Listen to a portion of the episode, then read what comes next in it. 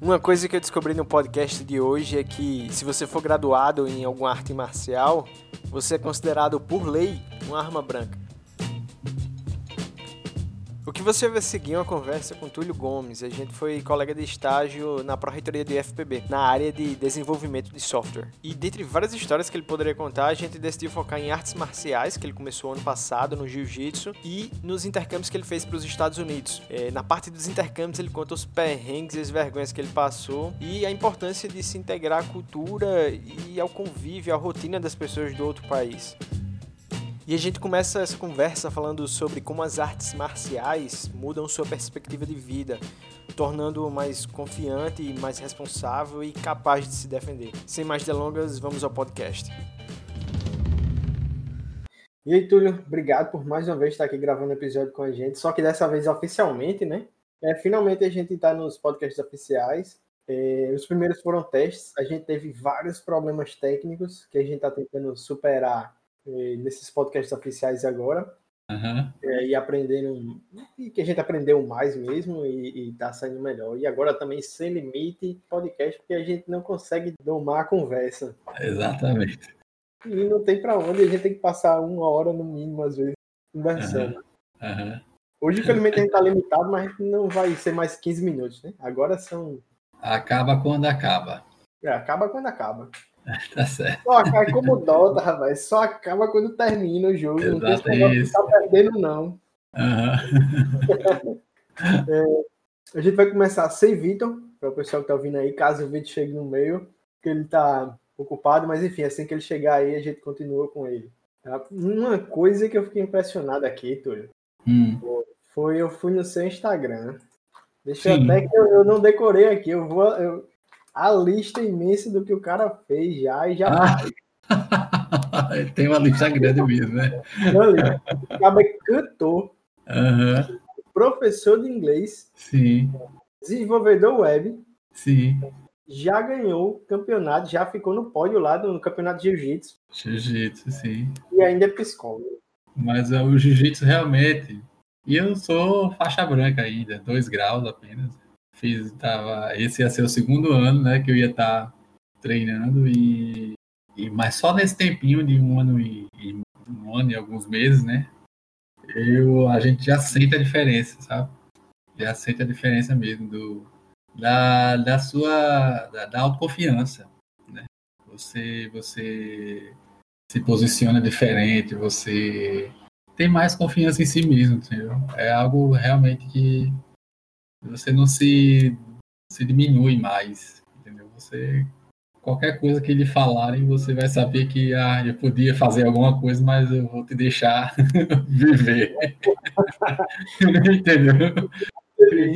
É diferente, né? A partir do momento que você tem condições é, de, bem dizer assim, tomar conta de você mesmo, né? Exatamente. Aí é diferente, né? Nem, nem você não você tem condições de impedir que alguma pessoa vai querer fazer alguma coisa com você. É diferente. Exatamente. É um respeito diferente, talvez. E também, é, eu acho que é até um, um, negócio interessante, assim, que a partir do momento que você é capaz do, do mal, entre aspas, mas capaz de dar força, você Isso. se torna mais responsável, né? Porque você Exatamente. não pode direito, né? Exatamente. Isso lá na academia que tu treina. Sim. Se quiser divulgar o pessoal também, é, pode ficar à vontade.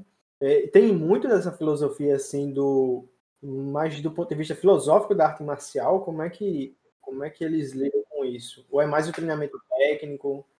É, a gente tem a gente tem alguns momentos de, de, de reflexão, né, durante o treino, mais voltado para é, o nosso comportamento na sociedade hoje e nossa responsabilidade na sociedade como, como atleta, né, e nosso e o reflexo de, do que a gente das nossas escolhas na, nossa, na sociedade é, pode, pode gerar né, na carreira de atleta ou por ser um atleta. Né?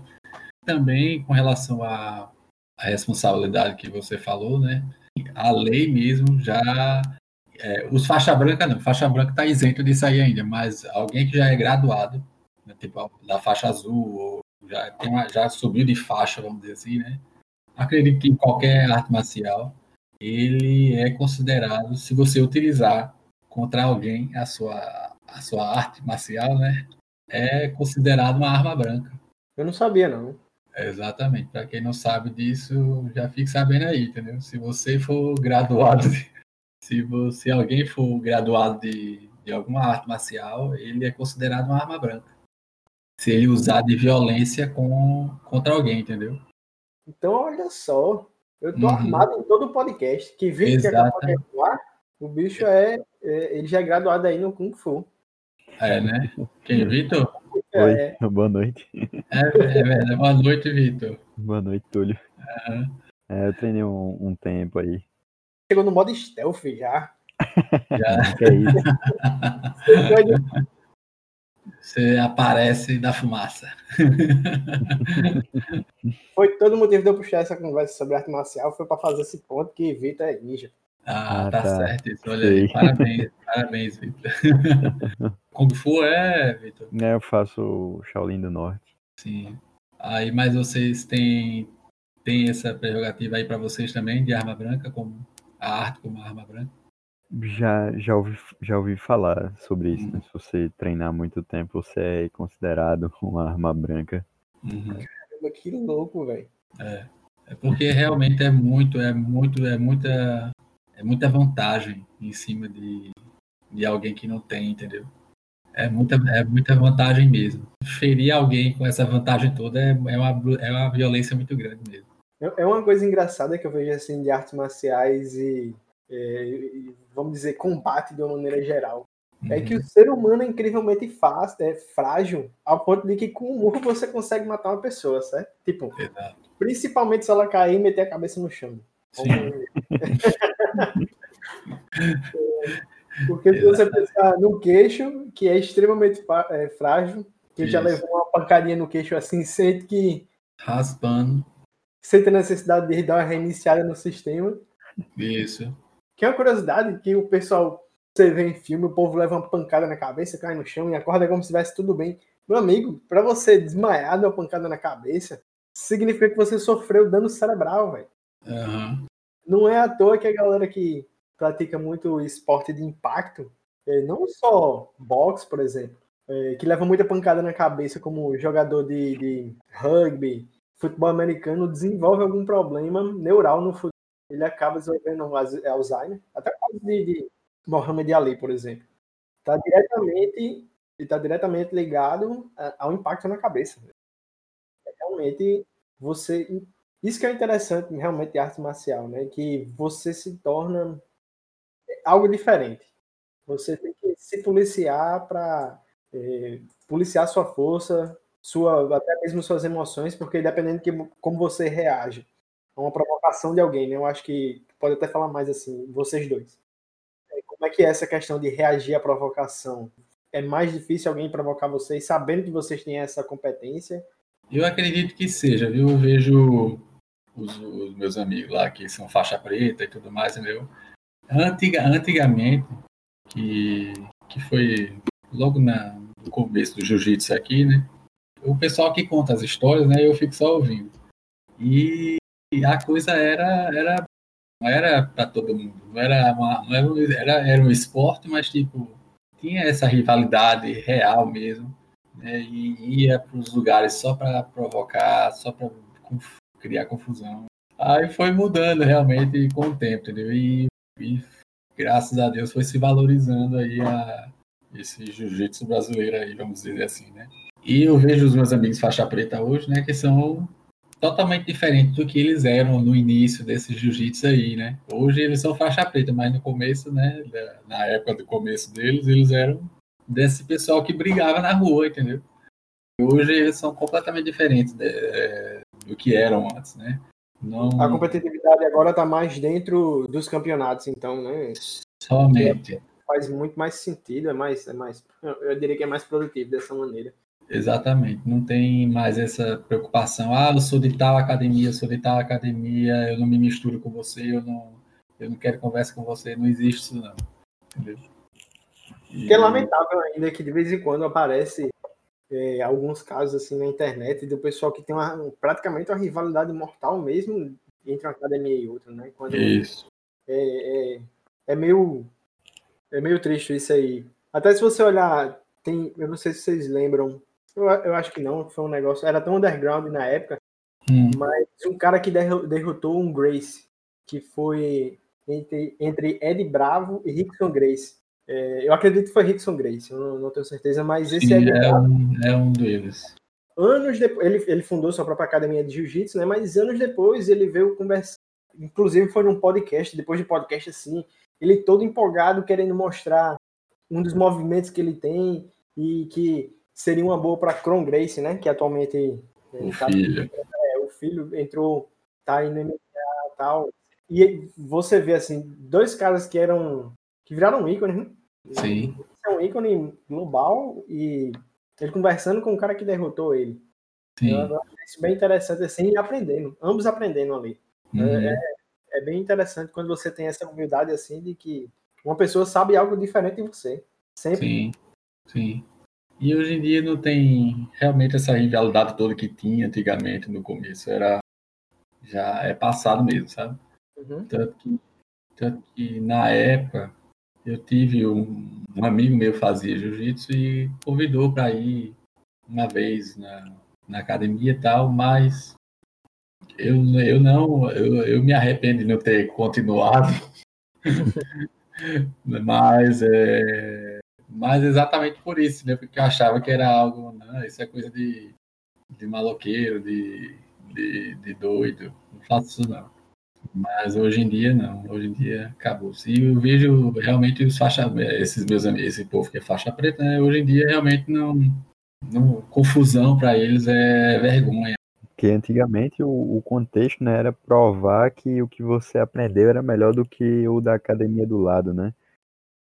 E, e aí o, o melhor jeito era ir lá e tentar é, utilizar a sua técnica contra os alunos né, da, da, da outra academia para mostrar que você é superior.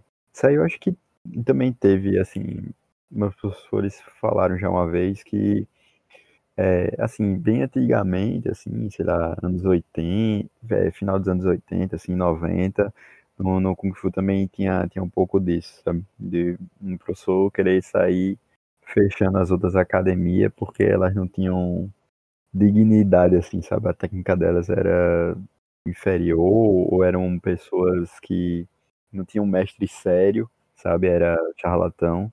Era de sair mesmo e dar cacete nos outros e dizer, ó, você não tem academia aberta? Exatamente. Se você, se, se você apanhasse e o professor apanhasse, eles tinham que fechar a academia. Que loucura, né? É. Eu achei que a história do jiu-jitsu era é. mais louca, mas, mas, isso aí já é uma, uma tradição assim bem, bem antiga, né? Porque o, o, o Kung Fu é, é da China e você vê os filmes chineses, né? Tem muito disso, né? De, de, de um cara vai lá na academia do, do, do outro, mestre, desafia, é. é do mestre. Tem isso mesmo. Eu vejo, eu vejo isso nos filmes mesmo. Nos filmes eu, já a gente vê isso, né?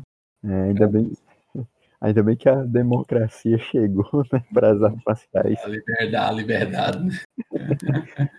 Mas é interessante mesmo, cara. É um negócio até que eu, eu pretendo convidar depois. Aqui perto tem, academia, tem uma academia da, da família Grace, né? Grace Barra. Sim. E Civic que está há décadas já nessa eh, na academia, né? Ele que fundou aqui e é um ícone. Hum. Ele mora aqui pertinho de casa, eu vou ver se consigo trazer ele para o podcast para ele contar essas histórias de como era antigamente. Mas enfim. E só para voltar lá naquela questão né, da, da, de como é arma branca, né, quanto pessoa, é só assim você parar para investigar o que significa arte marcial, né? Que a arte marcial é a arte de Marte. Marte é considerado o deus da guerra, né, pela mitologia romana. Então é a arte da guerra, né? Então, técnica criada para entrar em combate durante as guerras, né? Quando quando não se tinha arma de fogo ainda. Certo, isso. É bem interessante essa essa é, então. Exato. Lá, continue. Esqueci o nome que se dá É, da- hoje do em dia estudo, do estudo da, da, da palavra, né? É epistemologia. Esse aí mesmo. É, hoje em dia, né, as artes marciais são um esporte, né, serve para saúde, né, para para foco assim, né, para você melhorar como como pessoa, né, ajuda a construir caráter, ajuda a ser uma pessoa melhor, né, você ter confiança em si mesmo, é, ter autocontrole e assim, né, em último caso eu- de defesa pessoal mesmo, né? Eu digo em último caso porque você, eu acho particularmente muito arriscado quando você vai tentar se defender de um agressor quando ele porta uma arma, né? Muitas vezes arma de fogo e a gente não sabe, né, a reação que ele vai ter, se é- principalmente porque geralmente você vai se defender contra bens materiais, né? Então, acho que sua vida vem sempre em primeiro. É, eu vejo bastante assim, na galera, de instrutores de, de autodefesa e artes marciais também, eles sempre comentam isso, que o combate é a última, é o último recurso. O ideal é você tentar dissipar as energias ali, acalmar, apaziguar e sair da situação. É, você aprender a engolir o orgulho às vezes, né, para evitar um, um acidente, até porque não é só você sofrer alguma coisa, mas você também pode causar a morte de uma pessoa, porque como a gente falou aqui, é, é- não é tão difícil assim você causar um, um trauma craniano numa pessoa, né? Principalmente quebrar um braço, enfim. É, também tem esse risco de você causar um, um dano em alguém na propriedade dos outros também. Ela deu o rádio, não me disse nada, ela deu o rádio, o rádio que eu lhe dei, que lhe presenteei. Mas ela o que é que deu- deu nesse rádio que eu desliguei ele continua falando? É, mas dando um giro de 180, um negócio que tá Sim. devendo, Túlio tá devendo, Sim, quero saber suas aventuras nos Estados Unidos. sim, pois é. Isso aí. Então, é, é, antes de eu assumir, assumir estar, né? é Nem ser, mas estar professor de inglês, né? Tive, é, estudei inglês por muitos anos, né? E sempre, e por estar estudando sempre inglês, né, a cultura e, e costumes e essas coisas todas, e os feriados e não sei o que, e vendo vídeo e essas coisas todas, né? É, sempre tive essa curiosidade de ir para os Estados Unidos, né? Sempre tive essa vontade de ir. Eu queria, meu sonho era fazer o high school, né? De ir para fazer a, estudar numa escola normal, de nível médio, né? Mas aí, infelizmente, é, a vida não foi ruim, mas a gente não tinha o dinheiro suficiente para comprar, para pagar o intercâmbio né, naquela época. Aham. E Então era, era um intercâmbio para fazer o ensino médio high school. ensino médio, é, para fazer high school lá, né? Para fazer, para ir para o ensino médio lá. Aham. E era muito caro.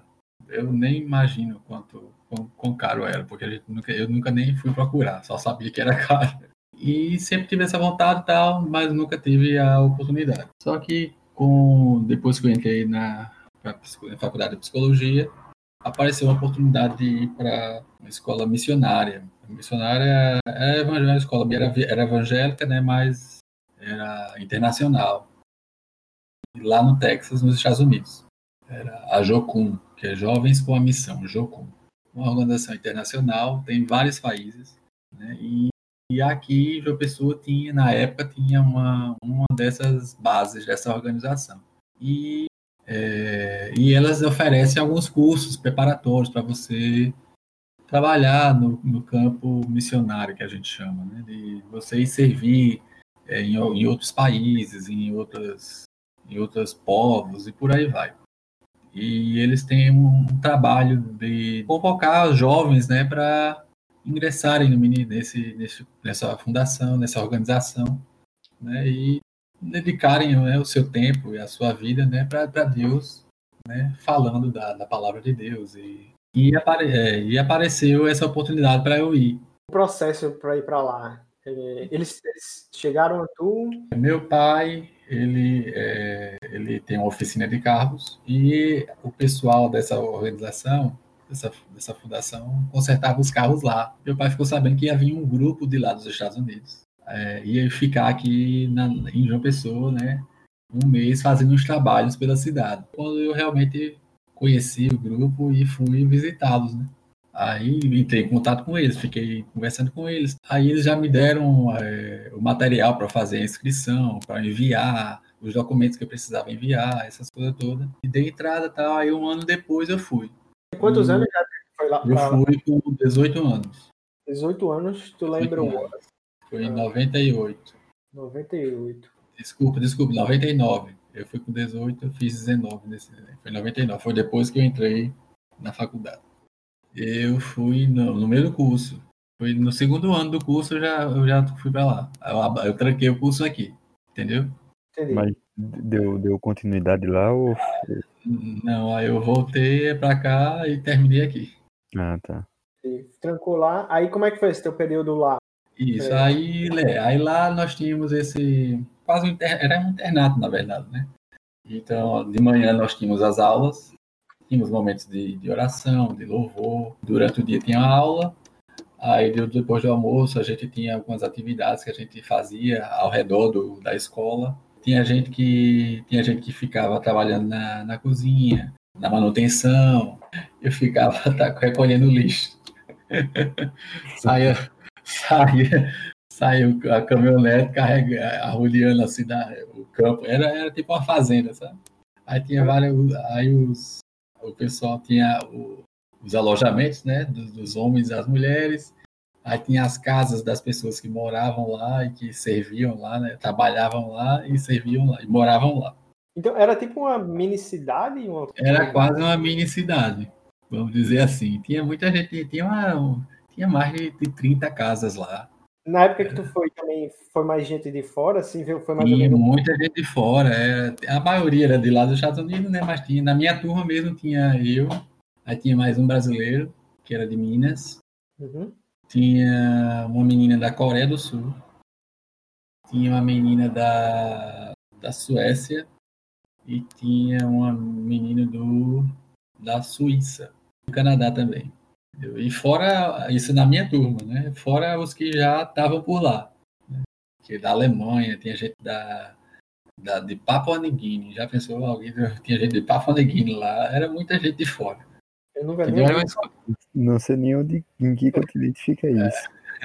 é, na, perto da Nova Zelândia. Ah, Aí pronto, aí era uma escola internacional e tinha muita gente de fora. Foi quando eu fui para lá, né? A primeira vez. E nessa primeira vez foi quando houve mais esse- essas gafes, né? Vamos dizer assim. Assim que eu cheguei nos Estados Unidos. É, Eu não, não conhecia muitas coisas, como funcionavam as coisas. Né? E é, quando eu cheguei lá, eu precisei usar o telefone. E eu não tinha, eu só tinha dinheiro grande, né? De 20, de 10, só tinha nota grande. Não tinha moeda, não tinha nada. Aí quando eu cheguei lá, eu precisei usar o telefone que usa com moeda normal. Aham. E fui trocar dinheiro. Aí a moça me deu um bocado de moeda que eu não fazia a menor ideia do que era. que não tinha número, não tinha nome, só tinha nome, só tinha a cor e o tamanho. E eu não sabia, quanto, mas quanto é que vale isso aqui? Ela foi explicando. Só que ela, ela só, só que ela não tem, ela não tem número, ela tem nome, as, no- as moedas têm nome. Tu tá dizendo que as moedas É. nos Estados Unidos não tem números. Não tem número, ela tem valor. Tem número. Só que eles não, não chamam pelo número, eles chamam pelo nome que cada uma delas tem. Mas Ah. na moeda tem o número, né? tem escrito bem pequenininho, mas Ah. não tem o número não. Aí às vezes acho que nem tem o, o número, tem o nome mesmo, entendeu? Eles chamam pelo nome mesmo. Aí hoje em dia eu não sei como é que tá. Mas aí, aí ela, não, isso aqui é um dime, isso aqui é um quarter, isso aqui é um penny. Aí eu, eu lá, sei o que que é isso. mulher. Aí eu me dei, aí eu fiquei meio confuso lá. Aí me dei logo essa moeda aqui. Eu peguei a moeda, botei tudo lá dentro do, do, do telefone e liguei lá. E o que sobrou, desceu, entendeu? Aí fiz a ligação lá, deu tudo certo.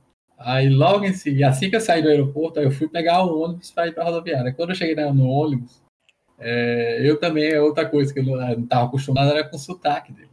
Né? E, e, é, algo interessante é que os negros lá, hoje a gente percebe na televisão, dá para perceber bastante. Mas eu nunca tive esse contato naquela época. Os negros têm um sotaque diferente, eles falam um inglês meio que diferente, o sotaque é diferente. Quando eu cheguei lá, aí eu fui entrar no ônibus, aí eu, quanto é ônibus? Aí ele, é dala. Aí eu, "A- a- What? A dala? Quanto é o ônibus, senhor? Aí ele, é dólar. Aí eu, meu Deus, aí eu peguei um dólar, eu deduzi, né? Deve ser um dólar, não pode ser outra coisa. Eu, é isso aqui, é, é, é, deve ser dólar. Aí eu, meu Deus do céu. Já tinha tido a confusão da moeda, né? Aí eu, ah, não sei o que é mais nada, né? Aí, Maria, eu tinha morrido um negócio desse, bicho. Pois é. Ah, pronto. Aí, graças a Deus, cheguei lá, que era. Que eu desci, eu desci em Dallas, no aeroporto em Dallas, aí fui pegar um ônibus para ir para ir para ir para essa fazenda, né? Que era no interior. Isso, peraí, isso aí tu, foi quando tu chegou lá? Ou tu... No primeiro dia. No primeiro Nossa. dia já começou, já começou desse jeito. Já começou no modo expert, né? É, aí uma outra coisa interessante que aconteceu, engraçada, foi que, tipo, naquela época, em 98, 99, hoje em dia não, depois, depois desse inter, último intercâmbio que eu fiz, né, foi muito mais tranquilo, né, até com relação à tecnologia. Né, tudo. 9 fez um em 2012. Foi, que foi pela, pelo, pela Fulbright, que é o programa de intercâmbio dos, dos Estados Unidos. Né. Uhum. Aí, aí dessa última vez é, tá muito mais tranquilo, sabe? A tecnologia que a gente tem aqui, lá tem, não há tanta essa diferença mais não, sabe? Antigamente, né, quando, antigamente, tipo em nos anos 90, ou, ou, na época que eu ainda fui, ainda tinha muita diferença com relação às tecnologias. Uhum. E uma vez eu fui no cinema, pela primeira vez lá, foi a primeira vez? Acho que não, foi a primeira vez não. Mas eu percebi nessa, dessa vez que eu fui fui assistir o um filme lá e, e assistindo o filme, assistindo o filme, e ouvindo umas conversas no filme, no cinema. E, eu, e o cinema tava meio que vazio, não tava nem tão cheio assim. E eu ouvindo umas conversas, e ouvindo umas conversas, e eu achando estranho, eu, menino, esse povo tá conversando demais, não sei o que. Aí eu perguntei pra menina do meu lado, amiga minha, né? Perguntei ela, quem é que tá conversando tanto ali atrás? Aí ela começou a rir, deu uma risada bem alta. Aí ele assim, Túlio, isso é, isso é o surround sound, Túlio. que a cena tava acontecendo, né? Só que o, o sistema do surround funciona lá, né? E eu peguei o som vinha de tudo quanto era lado, como se eu estivesse no meio da cena, entendeu? Uhum. E eu olhei assim, ó, ah, não acredito não que eu, eu caí nessa, né? Nesse segundo inter, intercâmbio, qual foi mais o foco, assim? Do... É, eu fui para realmente para estudar web design lá, né? Fui para fazer o curso de web design, foi um foi uma, é, uma parceria com a, o IFPB também, né? E então é, a gente não podia escolher muito a gente não podia escolher a faculdade que queria, né? Então, fui parar em Iowa, nessa, nessa, nessa faculdade lá em Iowa, e o curso que eles ofereciam era esse de web design, né? Então, a gente pagou, aí praticamente paguei novamente as cadeiras que eu já tinha pago aqui, né? De, de HTML, de, de Java, de banco de dados, então pagou de novo, mas, mas a experiência né, foi totalmente válida. Não tinha, não me arrependo de ter ido não, mesmo tendo que ter pagar, pago, de pagar as disciplinas novamente, entendeu? Entendi. Foi muito boa. E não, não tem tanta diferença assim, tanto na faculdade quanto é, na tecnologia aqui e lá não, sabe? Estamos uhum. bem, a, a, a, gente está bem equiparado. É, até recentemente eu vi alguns professores do IFPB mesmo comentando que a, a infraestrutura do IFPB, pelo menos, eu acredito que da UFPB também não, não né?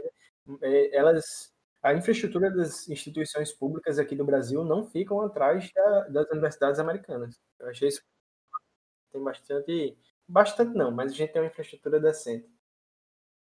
A gente tá chegando horas aí, tô olhando, não sei como é que tá teu isso, tu já tem que sair, né? Ou só uma última pergunta. Então, você que fez já dois intercâmbios e tem bastante contato com a cultura americana assim, generalizando com cultura é, fora do Brasil, qual o seu conselho para quem tem oportunidade para inter, intercâmbio agora? O que é que ele deve buscar nessa, nessas idas? Assim? Qual é o que, a principal coisa que a pessoa deve estar buscando de valor quando vai para fora? Isso, ótima pergunta. É, eu morava numa cidade pequena, né? Então realmente era mais fácil de, de, de trabalhar isso. Mas quem quer que para onde quer que a pessoa vá, né? Valorizar o, o cotidiano mesmo, acabar viver o cotidiano mesmo do, do país, né? Da, da, da cidade, né? as festas, da, as, as, participar das festas da cidade, participar dos eventos da cidade. É, se for para uma faculdade, participar dos eventos da faculdade, participar do, de grupos que a faculdade oferece, né? participar das atividades da faculdade. Por exemplo, tinha, tinha eventos na faculdade que era uma peça de teatro e convidava os alunos para participar. Então, entrava, participar de uma, de, um, de uma peça de teatro dessa, ou tipo, eu mesmo participei do coral da faculdade. Né? Cantei Foi teu contato com a música ou tu já vinha de antes? Não, eu já canto, já, já estudo, já participo, já sou envolvido com música já há um, há um bom tempo já. Uhum. Então, participei do coral da faculdade, participei do coral da cidade, né? É, coral tipo oficial, assim, da cidade. Cantei com a, gente, o coral cantava com orquestra, entendeu? Fiz um solo lá na apresentação de Natal. Foi algo realmente muito bacana, entendeu?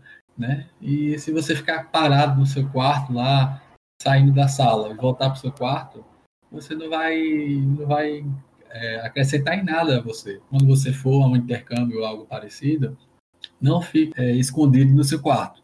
Vá participar, vá na, na cidade, vá visitar a cidade, vá no supermercado, entendeu? Tinha, por onde eu andava lá depois desse do concerto de Natal, onde é que eu, para onde eu fosse, as pessoas me reconheciam. Alguém me, todo mundo não, alguém me reconhecia da apresentação que eu fiz. Sempre mantendo contato com a comunidade da faculdade também. Entendi. Então, então o pessoal, pela tua experiência, assim, o pessoal é receptivo e convidativo. Tá? Exato. Eu acredito que Legal. na maioria de onde quer que eles possam ir, acredito que serão, entendeu? É, como era uma cidade pequena, era mais fácil. Não sei como foi a experiência dos meus amigos que foram para uma cidade grande.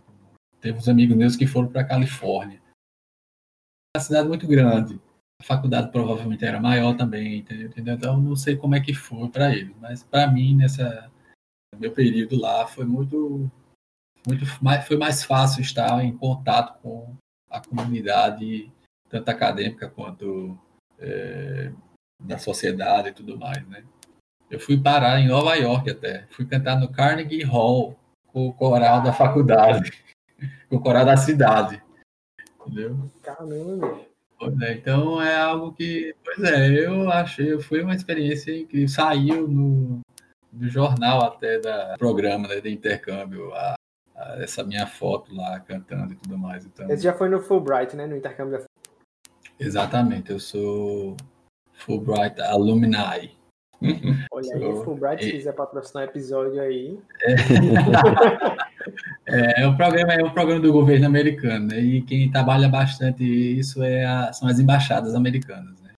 É impressionante sua jornada, meu cara. Tem, tem é. história demais para contar aí. Uhum. é muito interessante. E ainda tem. Uhum. E o seu currículo é extenso, né? Como eu falei no começo do episódio aqui, tem vários uhum. pontos que a gente pode retomar. Tem muitas aí, facetas aí, muitas facetas aí pra gente pra trabalhar. É. Pois é isso, Túlio. Obrigado. Muito obrigado nada, pelo seu tempo. Obrigado, aí. Túlio, também. Por nada, Vitor. Muito bom estar com vocês de novo. Obrigado Valeu, a todo mundo que ouviu. Até a próxima.